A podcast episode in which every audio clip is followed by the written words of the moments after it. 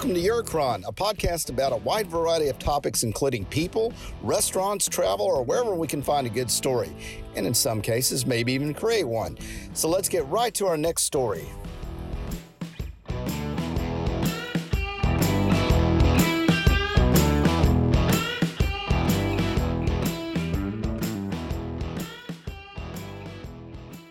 Ernest Perla started his career as a development executive at Lionsgate Entertainment. A two time blacklist writer, he has the feature film Blink in development with Olivier Megaton, directing, and Charles Roven producing.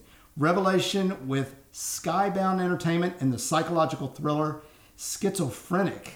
He also co wrote Santeria for Blumhouse Pictures based on an idea from Jennifer Lopez and adapted Warren Adler's book, Torture Man, which is currently in development. He is currently working with director Deon Taylor, who also directed Black and Blue, on an original horror film.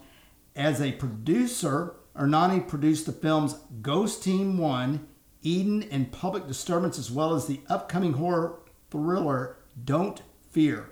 Arnaldo? Yeah, I'll, I'll just I, I just uh, EP on that. So it's the first three words. Oh, EP. Okay, thank thank you for correcting. Arnani was born in El Salvador and grew up in Houston, Texas. He attended Washington University in St. Louis. Arnani, welcome to Eurocron. It is great to have you on. I got to say, I love movies. I love film. Uh, we talked a little bit before uh, we hit record here, and I told you a little bit about my background. So, uh, very excited to speak with you. Thank you so much for joining us. No, you kidding? Yeah, honored to you know be talking. well, great. Um, you there's a lot to unpack there in the bio. Uh, where is a good place to start your extraordinary story? Yeah, Frank Houston, where you are, because frankly, you know, I think I got the bug. I would say I was, I was just a big film person, uh, and anybody who grew up in Houston knows that he, the dollar theaters are the best uh, air conditioned place uh, where I used to escape to, you know, in, in the 90s and early 2000s. And got the bug, stayed with me throughout college. I didn't study film. Um, and, and, and frankly, that's when I really was just trying to find a way to break into it from St. Louis, right? Um, and I, I, think a lot of any of your listeners, I'm sure, know the way I feel because I I've been there. Yeah. So you didn't study anything in college, but you had an interest. No, no, I, well, I studied economics in German. I didn't study film in college. Well, yeah, yeah. I'm sorry. Yeah, to clarify, you didn't study anything related to film. So you're in the middle of the country, probably uh, farthest away from any of the two biggest entertainment uh, industries. Uh, you know, you got New York, of course, L.A., Atlanta, Louisiana. What what were you thinking? Uh, how what were you thinking in terms of how do I get started? And honestly, but by then my life revolved around this fantasy. I, was a, I was young, but I was probably 19, 20. This fantasy that you would win the Nichols Fellowship or the Chesterfield, and and get you know signed by an agent because that that was how you did it back then. Mm. Um, and I did not do any of those things. You know, um, even though I would apply every year, it would. Eh, I, I didn't climb far enough um, so then you, there were services like Scriptshark, if you remember that, where that would you pay for coverage, and if you got good enough coverage, they might link you up with a manager. So that's what uh, kept turning my wheels back in the day, and you know, eventually one of those services did get me a manager, but it was once I was already out here. Yeah. You know? So when you say back in the day, what circa? Like 2000, 2000, okay. 2001. Yeah. So yeah, yeah. Uh, and for me, that's not too long ago. but I'm oh, almost, oh, I'm almost 60 years old. So, you know, it's oh, the, the 2000s. You look amazing. Oh, thank you. But yeah, the 2000s don't seem so long ago. But uh, yeah, so um, I've always been curious, uh, especially as a writer. Um, how, how do you define the difference between an agent and a manager? I think in the the purest sense, a manager doesn't procure work. The agent is the one who kind of, who uh, you know, technically is, is allowed to get you work. So I think a good agent manager relationship is one is most mostly focused on getting the meetings, and then the manager is the one who helps you develop the project so that you knock that meeting out of the park, or gives you notes so that when you take the spec screenplay out, the agent is usually the one who sells it. The manager is the one who helps you get it there. But it doesn't really work that way, to be honest. In, in practice, a manager can do all those things. And when you're starting out, usually you start with a manager. Um, and there's people who just do it the other way around, right? An agent does give notes and help you develop things. So they're all, they're almost interchangeable, to be totally honest. With the key distinct difference being, uh, it's uh, uh most bigger agents focus a lot more on volume and getting work than they do on developing and nurturing and giving notes and things like that. Does that does that answer the question? Yeah, yeah, no, it absolutely does. Uh, that's interesting too because I, I, didn't really ever think of that as being interchangeable, but the way you described it, I can certainly see how it is. And does the pay is the pay structure different? Because I've always thought, you know, I, am just I've never had an agent. Uh, well, well no, that's not you. totally. That's not as an actor I did, I guess, but uh, I know it was commission based. So how does the pay structure work for for those two positions? Well, uh, on, on paper, uh, agents 10%, a manager can be 15%. And the other key distinct difference is that a manager can produce. Mm. A manager is legally allowed to produce, an agent is is not. You know, um, so yeah, 10% for the agent, 15 for the manager. A lawyer gets five, but in practice, if you have all three, that's you know that's 30%. So uh, what they actually end up doing is 10, 10, and 5 usually. If you have both, you end up doing 10, 10, and 5 for the most part. Yeah. Or 5 for the for the lawyer. Yeah. And uh, a lot of times when I uh, do these podcasts, I don't want, ever want to assume that our listeners know uh, everything, even something as simple as, as the term producer or the title producer. So, can you talk a little bit about what a producer is and what that means exactly, as opposed to maybe an executive producer, associate producer, all these titles that we see in the film credits. Yeah, well, I'll tell you, you can ask producers what they do, and and they'll tell you. You know, there's 20 ways you can answer that question. Yeah. But what it comes down to ultimately is you you bring an element that is required to get the movie made, right? That's either the IP, the intellectual property, based on a book. You got the rights to the book you bring the script, right? You develop something with a writer and you bring the script that you need to. You are have a relationship with a piece of talent, director, writer. You bring that element. Um, but a, it's usually those are the three key pieces, and the fourth one, the big one, is money, right? those are the things you need to bring, and uh, that's where executive producer comes in. If you're, if kind of, kind of you help with the money and not the other stuff, it's understood that that's usually an EP. The other three tend to be producers, you know, IP, uh, including screenplay or talent. Um, and it's kind of, I'd say a producer is maybe considered a little bit more hands on, a little bit more involved. Um, but yeah, that, that's that's pretty much it. Yeah. Okay, so we've kind of laid the groundwork of, of some of the definitions uh, and the, the positions in, in filmmaking, uh, writers, producers, uh, haven't gotten to actors and directors yet, but let's just um, talk about those positions since you're um, that's where your experience is, and let's let's go back to St. Louis and tell tell us your story. You got out of college, you've got this this interest in film. What happened after that? Because you you made it all the way to L.A. I mean, and I mean, I mean to make it to LA, you just have to buy a plane ticket and, and go there. Yeah, it's not very difficult to. Um, as a matter of fact, I'll tell you point blank. I moved out here in 2002 after I had interned for a year, uh, which helped me get in the mailroom. And a lot of people just start in the mailroom no matter what you want to do. A mailroom meaning a mailroom at a, a talent agency. Um, and my journey was I've never had issues with the work ethic. I probably had issues with the talent, to be honest. I was one of those guys that moved out here with a stack of scripts that I had written in two months or one month a piece while in school because you think, oh, now I have one, now I'm going to sell it. And then you get out here and you very quickly realize it's a different level.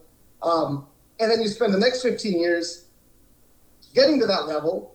Uh, and then you start, you know, ideally in a perfect world, get representation, you start getting hired, and start doing all those things.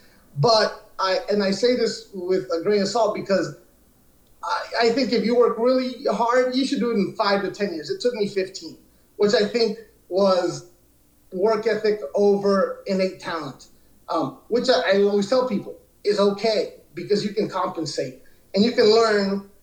Uh, you can learn how the system works, and over time make up for the fact that maybe, you know, it wasn't you weren't that great to begin with. So, I, but in between, by the way, thing I forgot is, um, like, I, I, I was a development exec for a while, um, and I actually really liked that quite a bit because it's you know it's like a you want to be a basketball player and, and you, you, you can coach. It's it was a great job, and I pursued that for a little while because I enjoyed it, and frankly, I wasn't there yet as a as a writer, um, and that I think extended the period of time that uh, you know I was producing. So 15 years later, I finally started to make a living. Yeah, well, that's that's a lot of tenacity. And a development executive, what is that exactly? Uh, so after I was an assistant at the mailroom, I th- therefore became an assistant at um, at a, a, really good studio called uh, Lionsgate, more of an independent studio in the day. They were known for Saw. At the time, it was Saw. It was Tyler Perry. Then later, uh, you know, the Hunger Games took them to a different level. But people know Lionsgate, and I was, I, I'd say, you know, an assistant writing at night. But the great thing about being a development assistant is that uh, development execs pretty much hire writers for projects. That, that's what they do. They hire, they do notes, they get the script to a certain point, and then they attach the talent. But I think you know p- people like myself tend to like those jobs because you you should be reading every script that's out there if you want to improve. You know, you you become like a little screenwriting nerd. It's like, oh, who's on the blacklist?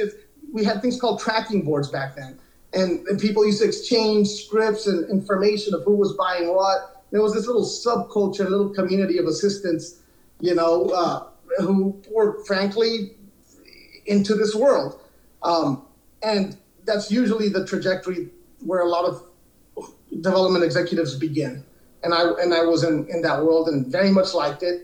And I always describe the people as like woman of your dreams, woman who makes you happy. Woman of your dreams, woman who makes you happy. I could this is actually a great and if you get to the higher levels, it's a great life to be an exec. I you know, I uh, ended up pursuing this, but um, it, it's actually a it's it's a cool little life. Um, and if I had known that that existed before I became a screenwriter, that might have been the goal, but I didn't. So I had already kind of uh, put my head in the other basket. So I'm one thing you'll have to learn about me. I'm kind of curious about sort of uh, seemingly trivial stuff, like the mailroom. You're you you literally worked in a mailroom, right? That's not a figure of speech as an intern. No, no, no. I mean, back then uh, we used to deliver mail to to people don't don't forget like it, it wasn't that long ago where if, you know what you, we used to do is is tape physical headshots to resumes and and send them out to casting directors now now everything is online right we used to sure. physically make copies of screenplays and they would get couriered out to people um, so yeah it was physical mail delivery nowadays uh, i haven't been in the mail room for, for a while but I'm, I'm pretty sure they're not they're probably still delivering physical mail. They're not making script copies. Nobody does that. Nobody is making, but they still exist, and they're still called mail rooms. And they, it is where everybody starts. And what I love about Hollywood is that whether you are changing careers or you're fresh out of college, you start in the mail room. You know, uh, it's a great equalizer. Whether you went to Princeton or whether you just barely graduated high school, you start in the mail room, or or you start as an assistant. You know. Wait, was this a paid internship? Well, no, no, this was a job. It was a full time job. Oh, it's okay. All right. I, yeah. I, I thought. No, I, I did an internship. It was unpaid. Oh, okay. but it helped me get the job. Gotcha. Gotcha. Okay. All right. And so you mentioned the blacklist. Tell us about the blacklist. What is the blacklist? So the blacklist pretty much just replaced, in my opinion, what used to be the Nichols Fellowship still around, but it's not what it used to be. The Chesterfield is still around. The Disney Fellowship is they're still, but uh, a lot of these services, like the Script Shark, Script Shadow, um, have, in my opinion, been subsumed by the blacklist. The blacklist ended up just becoming. It started off as part of a tracking board where executives used to vote on their favorite scripts, um, and then it became, I think, a signifier, an extra filter for people to get to agents and managers. It's so it's yeah, that's what it is. When you moved to LA, um, been in Houston, St. Louis. What what was that like your first few weeks? What what were you feeling from LA? Was it what you imagined? Well, I had interned uh, the summer before, mm-hmm. um, and, and, that that helped you very much ease into it because you know I met the people who I was roommates with, and then in the male roommates, a bunch of people your age who just graduated college, who all are doing, trying to do the same thing you are. That's where you meet your core group of friends to do this probably still friends. Ended up living with some of them later on. And uh, so to answer the question, not really, because I, it's kind of what I expected. And two, had interned and lived uh, at like at USC for a summer, and it had kind of eased me in. Right. So, I'm I'm just an ordinary guy with an interest in film and I want I've got an idea for a movie. Mm-hmm. Um, I don't know how to write a screenplay, but I've I've looked at some online and I kind of thought, ah, you know, it's dialogue. There's some scenes there. I kind of get an idea, but I had I don't have a clue. But I have an idea for a movie, and I like writing. Okay, what what would be your recommendation to me? What what are some steps that I should take, and and what should my expectations be? honestly, this is where I'm going to sound like a cliche. I think you should just dive in and do it. If you have a screenplay and access to screenwriting software, which you can get for free if you want to, right? Um, and you, I, I, would suggest don't do the whole film school thing. Uh, read, read the script, think you can do it, and whether it's true or not, just do it. Because when you do it ten times, eventually you start to figure it out. But read as many scripts as possible and then try to imitate. That's it, right? There's a that, that's the old adage. First, you imitate, and you imitate to perfection, and that's where I think you know you can become a working writer, imitate other working writers, and just do it as well as they do it, or try to do it better. Um, and that's a matter of taking in taking in the things you want to imitate until you can get it perfectly right.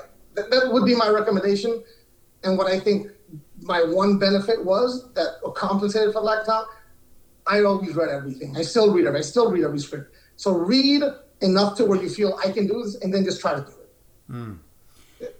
Would you recommend, um, even though maybe not school so much, but uh, any books or anything just to kind of understand? Yes, yeah, yeah. No, those books yeah. do help. They definitely help, and and it's a good way to outline things before you dive in to give you some some structure organization. Mm. But the stuff that the books can't teach is the stuff that is going to make you a working writer. Mm. And, and those things, uh, a book's not going to, you're going to get by repetition, by, by reading and imitating and, and trying and seeing what the pattern is, all this stuff. And then you see, try to do it better. Yeah. And, and, that's just, that's a matter of putting in the, that's the cliche, putting in those 10,000 hours. Describe what it was like the first time you sold a screenplay? Well, it, it's funny. I, I, I will say, I think there's this this uh, fantasy that was at least sold in my day that you either sell a screenplay for a million dollars, suddenly everybody's hiring you, or you're working at Starbucks. And that is, at least that was not my experience, nor has it been the experience of of most of my working writer friends. I didn't sell a screenplay. I optioned a screenplay. Mm. You know, um, uh, actually, you know, to be honest, in 2006, I, I did sell a screenplay to MGM Direct to Video, but I was an assistant back then, and it was enough to. I went and I bought a car the next day. Right, I bought a Prius cash, and you ended up being a, it was dumb, but ended up being a good because it, it wasn't enough to leave your job. So it wasn't. You know, I'm celebrating my life is different now. When I started to actually make a living was when I optioned a screenplay and then the next year I optioned another screenplay. They both uh, made the blacklist. Then I optioned a, sold, uh, sold another screenplay that also made the blacklist as a producer, uh, and that was, that allowed me to get hired for my first writing job that I was paid to do. So, and by the way, these are these are ten thousand twenty thousand dollar options. These aren't things that you're gonna are gonna change your life overnight. So it was very much, and and frankly, I haven't sold a screenplay to a big studio yet. That's the goal because that's where I want to work. That's you know, so it's ongoing. Uh, but I, I wouldn't say I've had that. I saw the screenplay things change, and I don't think it really works that way. What does it mean to option a screenplay?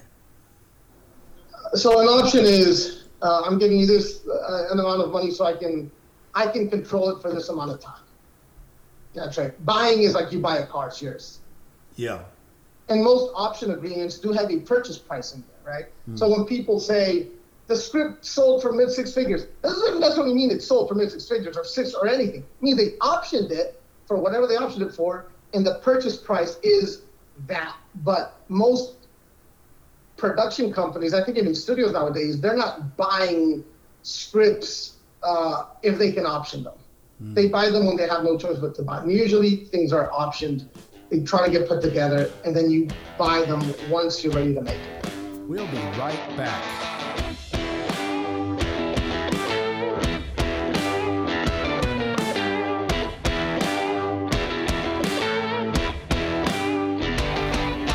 Episode is sponsored by Pitney Properties. Pitney Properties provides real estate services to buyers and sellers located in and around the Houston area. Having been raised in Texas, Levon Pitney is incredibly well versed in the area's housing market and always manages to find her clients those hidden gems that other agents tend to overlook. Levon's relentless style and integrity allow her to hold client satisfaction at her highest priority she works hard to make the entire home buying and selling experience as, as productive and enjoyable as possible.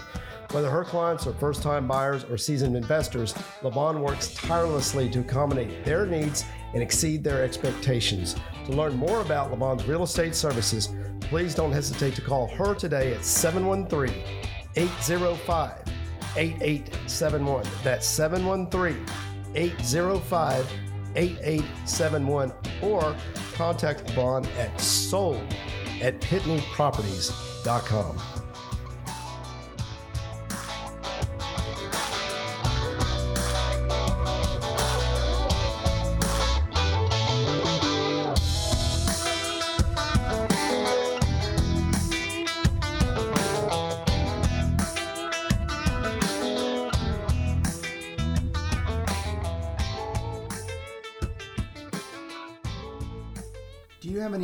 genres that you prefer to write? Screen. No, absolutely. I'm, I'm. I think I. I'm known for anything. It's. I'm a psychological thriller writer. Mm. You know. Yeah, my favorite kind of movies too. Yeah, same. Same here. my wife and I love love those. Um, so, what in in reading screenplays as you were coming up in the business? What were you what were some of your screenplays, some of your favorite screenplays that kind of got your attention where you said, "Man, I want to write one like that," or "There's there's a lot there that I want to take into my writing." It's not even divided by screenplay. It's you look at writers whose careers you admire, who you think are mm. great writers, uh, and then you read their screenplays, and a lot of those haven't been made. You haven't even heard of them. It's the thing that maybe they sold that's been sitting in development hell. But um, I, do, I strongly, strongly believe this. If there's a writer you admire who's been around for 10 years, and you read their 10 screenplays, and then you read another guy who, who you've admired who's been around for 15 years, you read five of their screenplays, you will see the difference between a great spec screenplay that sold and then maybe there was no career had after that, right? Uh, yeah, so it's it's about reading the writers who you want to be like more than I think individual scripts. Yeah, and what what stands out to you in a good good screenplay? Is it more on the uh, more the dialogue? Is it the the scenes? Is it just the overall story? Maybe twists in the plot? What, what are some things that stand out to you that you consider to be good screenplays? You know, man, the onus is always, I think, on the writer to hold your attention and make you want to turn the page. And that happens with a combination of all the things you just said, right? But it, it doesn't happen. It's you have to know how to do that within the scene, but then you also have to know that that to sustain someone's attention for an entire script, it's not just about individual scenes, but how they all kind of work together. Um, so the simple answer to your, to your question is when I, why I read things, I get to read things for pleasure that I want to read. I would even professional. My, I look for the professional stuff, stuff's getting made, stuff that's sold for. Um, if you can willingly, because I want to get to the end of the script, because I have to, you've won. Whether you like it by the end or not, that's a rarity. Um, when I was a development exec, I had to read every script, like from beginning to end, and around 30 pages, I'm like, okay, then they became a chore. Um, even with pros, you know, it's anybody who can make you go like this till fade out, you've won by any means necessary. And it's a combination of all the things you just said, and therein lies the art of it, right? How do you play with all these things? Yeah. I know for me, when I go watch a movie, it's a really good movie if I got to go to the restroom and I don't go. you know? That's exactly right. And that's how a script works as well. It's it's holding me in my seat in, in some form. Sometimes it's the story, and sometimes it's just the characters. You know, I'm just drawn into the characters totally. Yeah, and you know, and there's also the subjectivity, like um, like really deep character pieces that aren't super plot heavy tends to not be my cup of tea. Like if, if there's something that's going to keep me is a any type of a mystery, right? And it can it doesn't have to be what's in the box mystery or more like how did this guy get here mystery. But within a scene there's a mystery, you know, within every three scenes, it keeps the mystery going, right? That's always been what's drawn me. But within that paradigm, when you read that with the characters, then you know you're reading uh, something that's that's unique. Um, so, so there are also people who prefer really, you know, but I think for the most part, you want you want more commercial, so to say, which is tends to be a derivation of a mystery. Love triangles. You can end up with this guy or that guy. Yeah. Uh, you know, uh, that that inevitably works, but it has to work on a whole as well. Yeah.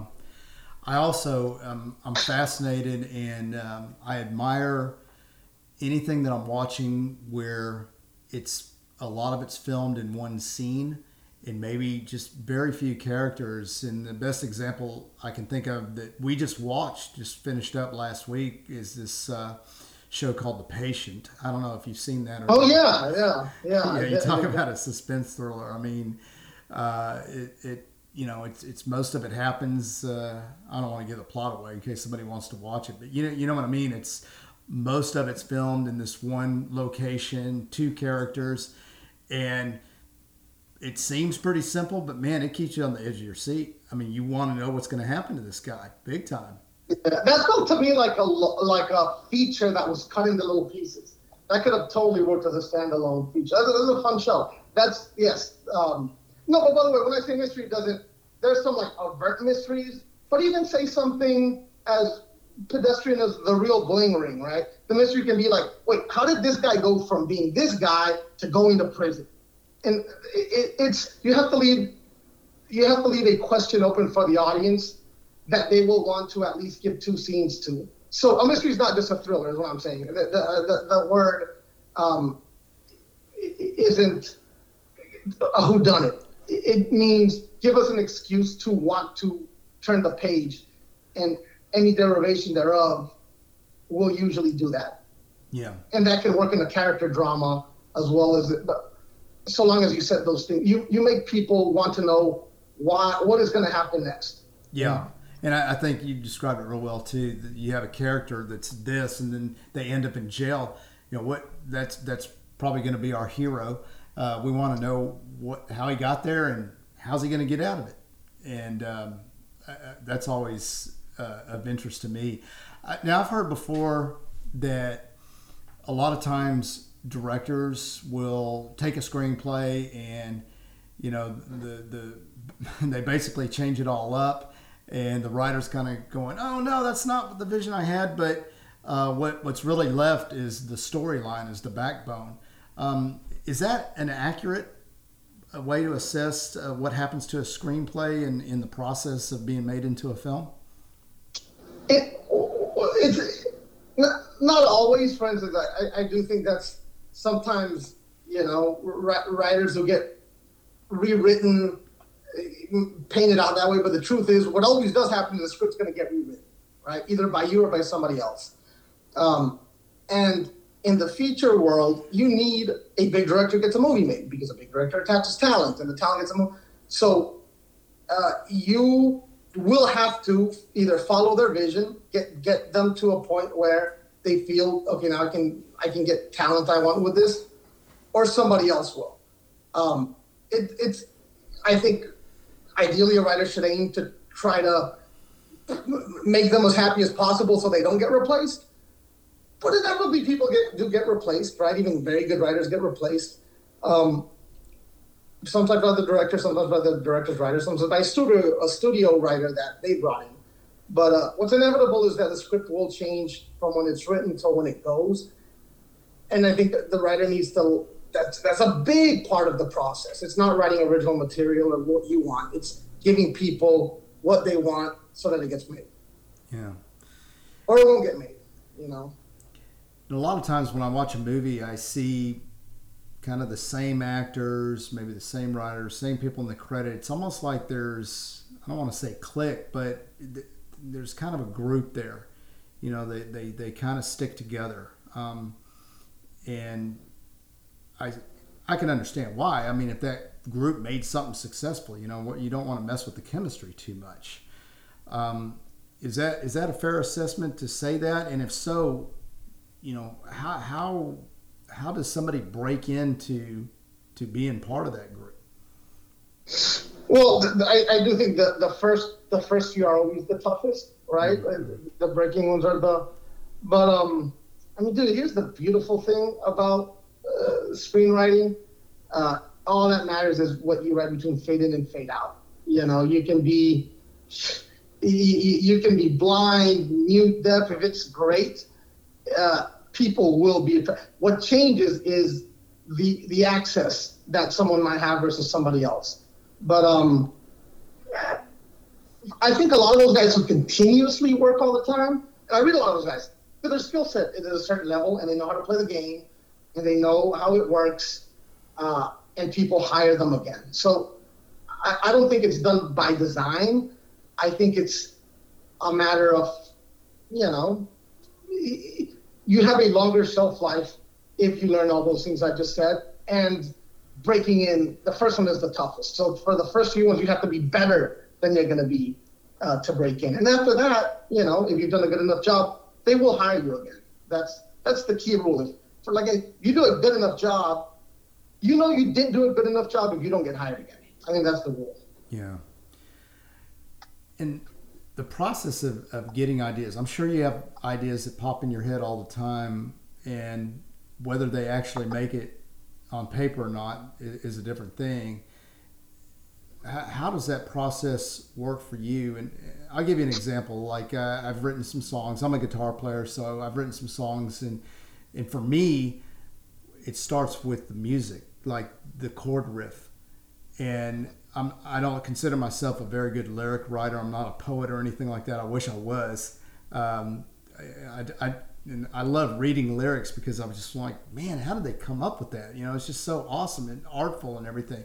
But for me, it's the chord and the progression, and it just pops in my head. How does that work for you in the in the screenwriting process?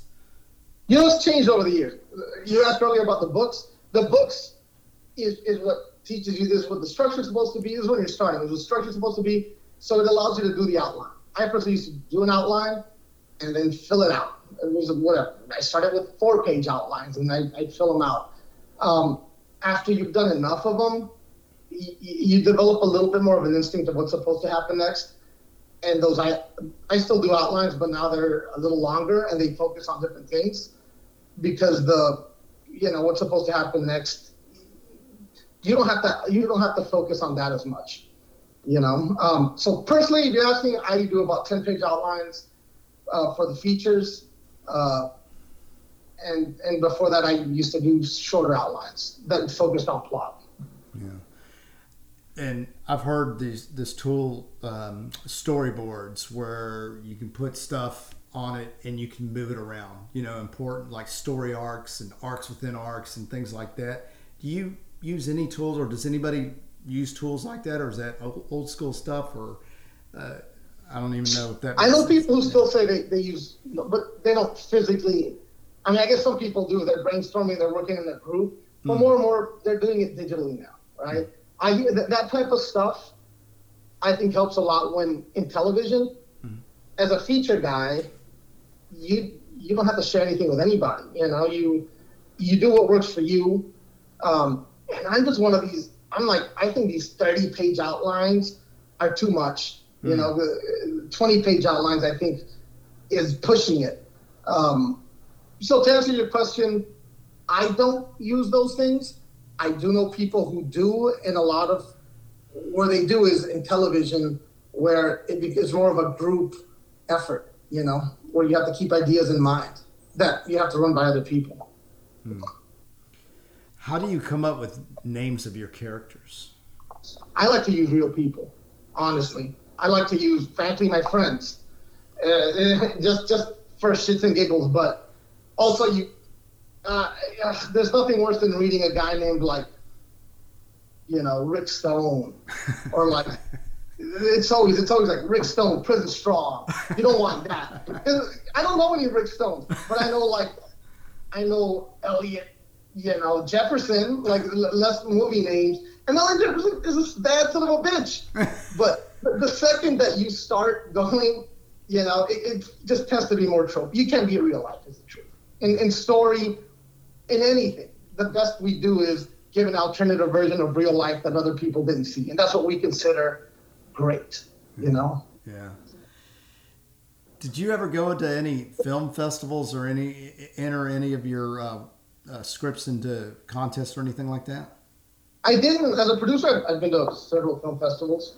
Um, I, the actual film festival where they show the movie, I haven't um, done the competitions. No. Hmm. Do you, from talking to other screenwriters, do you, is that something you'd recommend? Um, you have any thoughts on that, even though you haven't been to one?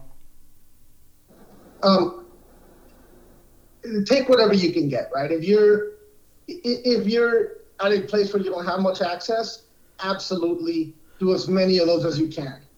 Why I suggest for people to move to LA?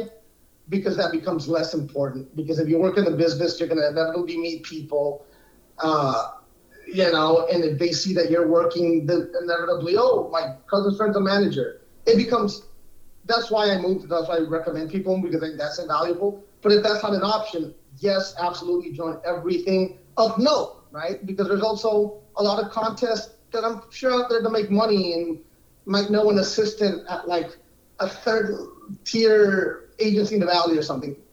Stay away from those. But the big ones, absolutely join all of them because a lot's a matter of taste. You might win a Disney Fellowship and you might get quarter finalists on the Nichols. I've I've heard of this happening. I know people that's happened to. Yeah. What was it like working at, at Lionsgate Entertainment? What what is the culture like there? Uh, it was a, a, smaller company when I started, and it had been even smaller then because remember they bought a company called Artisan, mm. so it had just grown to be a, a, a um, just a smaller independent studio. I, I genuinely I loved it. I mean, I did. Uh, I worked for a uh, director and his producing partner as well. I I love just the film industry in general because what are you doing? Right? You're reading scripts. You're hiring writers. You're doing notes. Uh, you're seeing if you're at a place of note. You're seeing talent respond to it.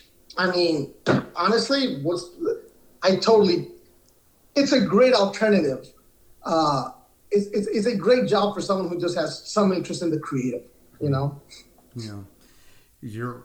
I would imagine you're around a lot of like-minded people. Is one thing that would make that fun. Very much so. Very much so. And I think people. You know, it's so weird because when I was a uh, in development, it's like, oh, we want to hire people who want to be executives, want to be. I actually think this has changed a little bit. The best assistants and the best development are people who have interest in writing, who have tried writing, who, who are into it because you see things, you enjoy reading, and you are look. If you admire something as a writer, it's probably pretty good, right? Um, and that's why I think I, I think I was a pretty good development guy. Uh, I got promoted um, and it was because I very much liked the job. I, like I said, I still read every good script I can get my hands on because it's good is relative, right? And it's good compared to what? Good compared to what the people who are buying your stuff are reading. So read the stuff, and that'll guide you. Um, and if you don't, if you like doing that, you'll eventually learn and do well. So let, us talk about some of your uh, current and past projects. You're you're currently um, working on the feature film Blink, correct? Yeah, so that's the thing I actually optioned.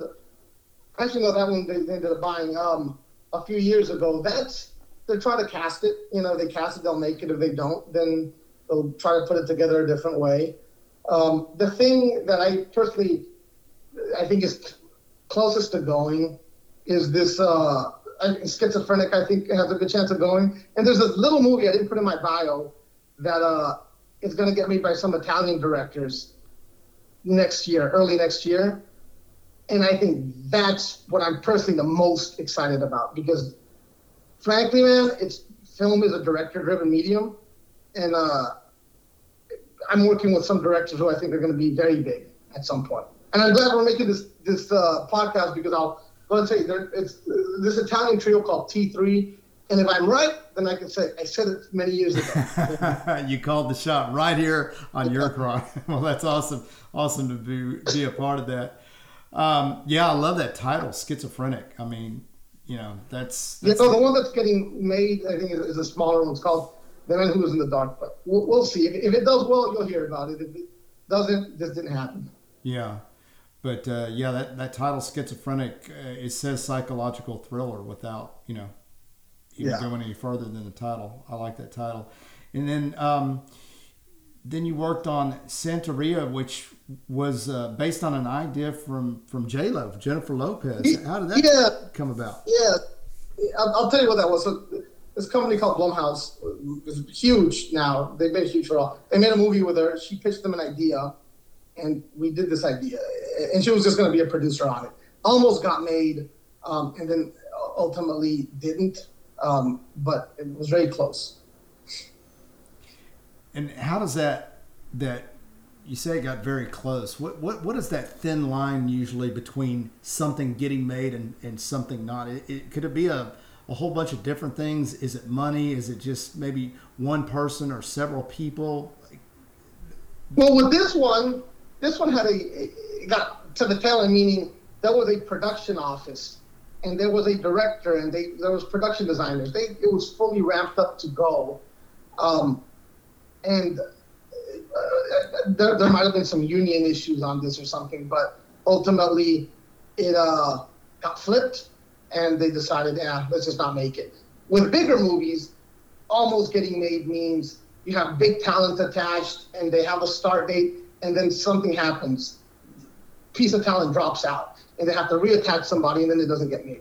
But for this movie, it, it was a very, it was a small micro budget horror movie, and it just got flipped. So yeah, yeah. I know there's been some projects I've heard about uh, here in Houston that there was one. It was um, a football movie. I think it was loosely based on uh, the Katy Tiger football team, and um, you know, it's almost uh, I think came out or was being made the same time that one movie that did get made about the, the team in Odessa, the Permian Basin team, but it, it never made it. So, Friday Night Yeah, yeah, it was it was kind of like that, but never got made. But uh, it's always been fascinating to me what goes on behind the scenes. You know, whether something actually gets made and you see it versus just you know falls apart at some point. Um, and, and uh, anything else noteworthy on, on any of your other projects? Maybe give us some um, behind the scenes stuff on, on any of these other projects that we mentioned in your, in your uh, bio.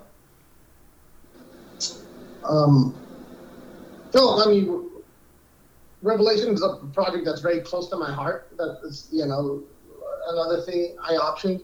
Um, there's a very talented director uh, on that as well, uh, and they're they're casting it and trying to get it going it, it might get made.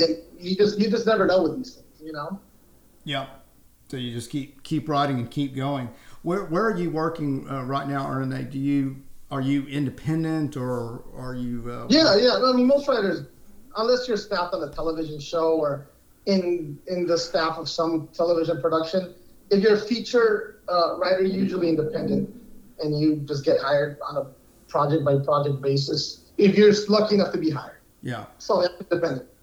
And are, are your plans to, to keep living in Los Angeles then, or? Yes. Yeah, they are. They are. Yeah.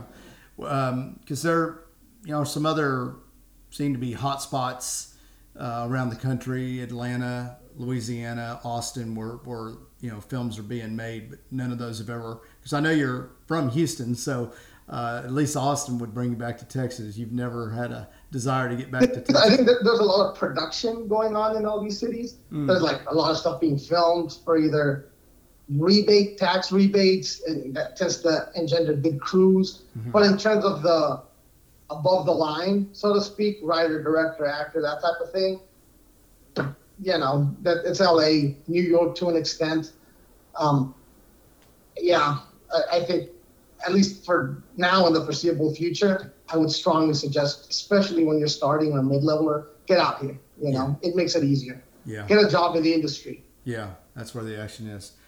And you mentioned an Italian company. Um, talk a, a, little bit about uh, foreign filmmaking. Is there a lot of crossover there, or do they kind of like what you just mentioned here in the United States? LA is is the hub.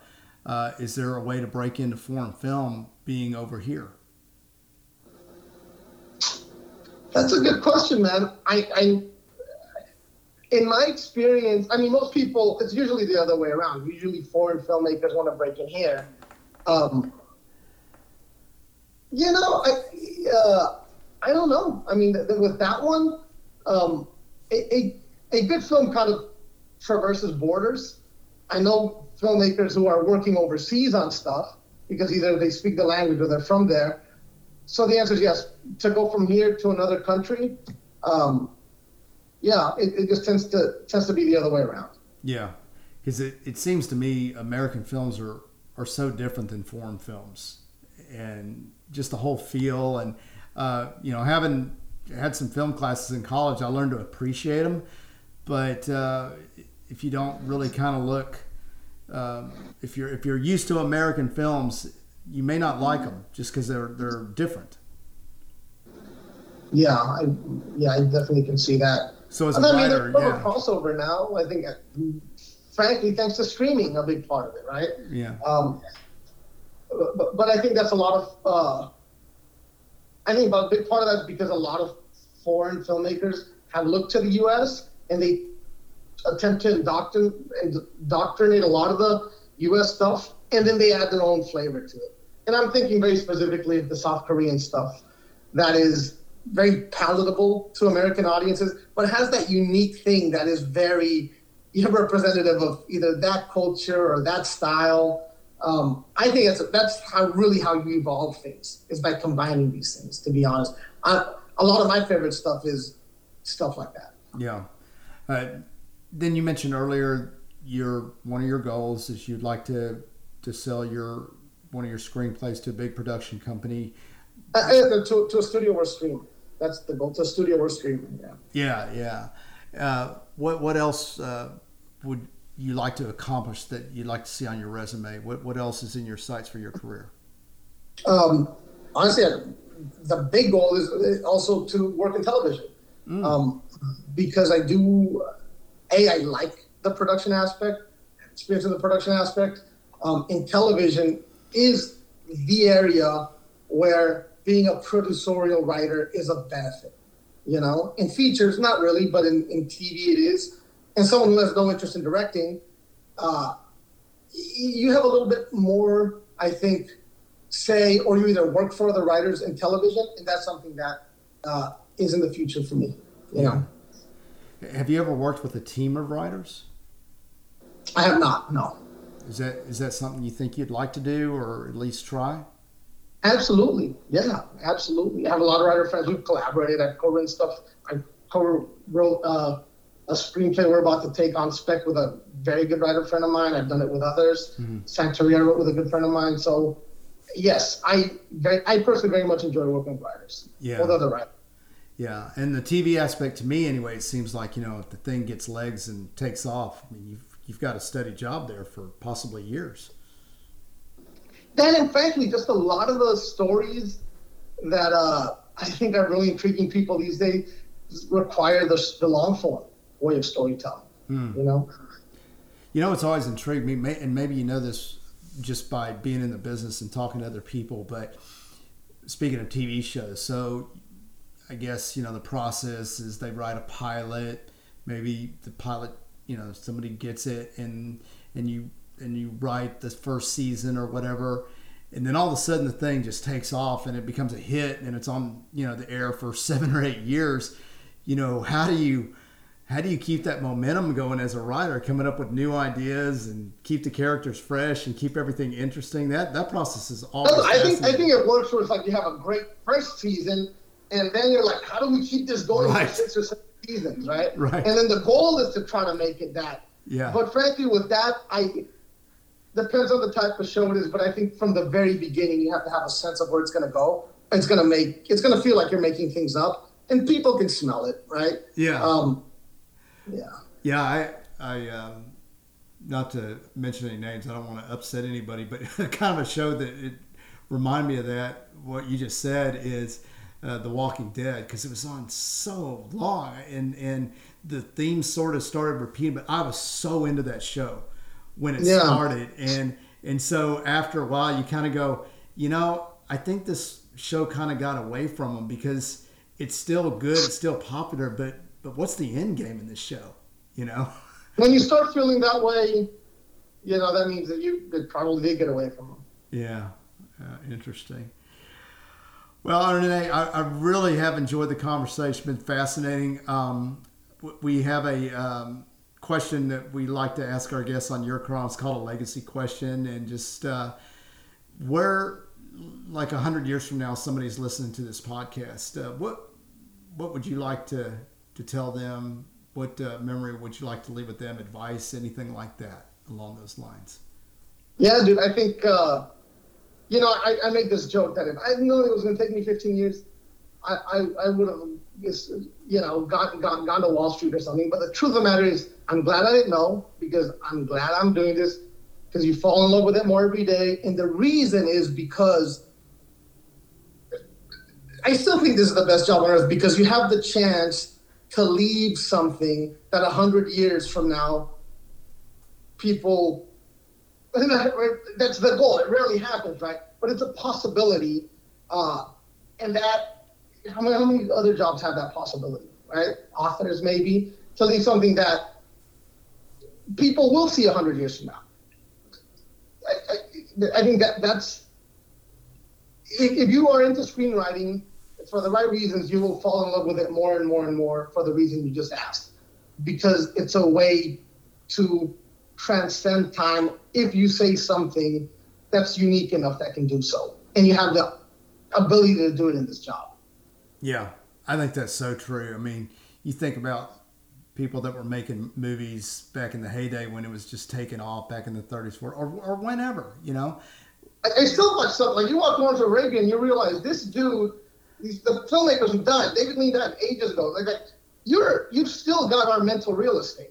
Yeah. You are living through us because of, of you know, like I said, it, whether that's people's goals or not, it's a possibility, and that's priceless. Yeah, yeah. It's uh, oh, after, after, um, after, we're gone, we keep, to, yeah, yeah, we keep living. So yeah, your your yeah. work keeps on living. Yeah. Yeah. Well, dude, I can't thank you enough for having me, man. All right, Renee. Good luck to you. I look forward to seeing your name on the big big screen many times over. Ditto, man, and keep doing what you're doing. Love, love your part. Love John. Yeah. You know. Well, thanks so much for being our guest. Really enjoyed it. You take care. Thank you, dude. All right. Bye.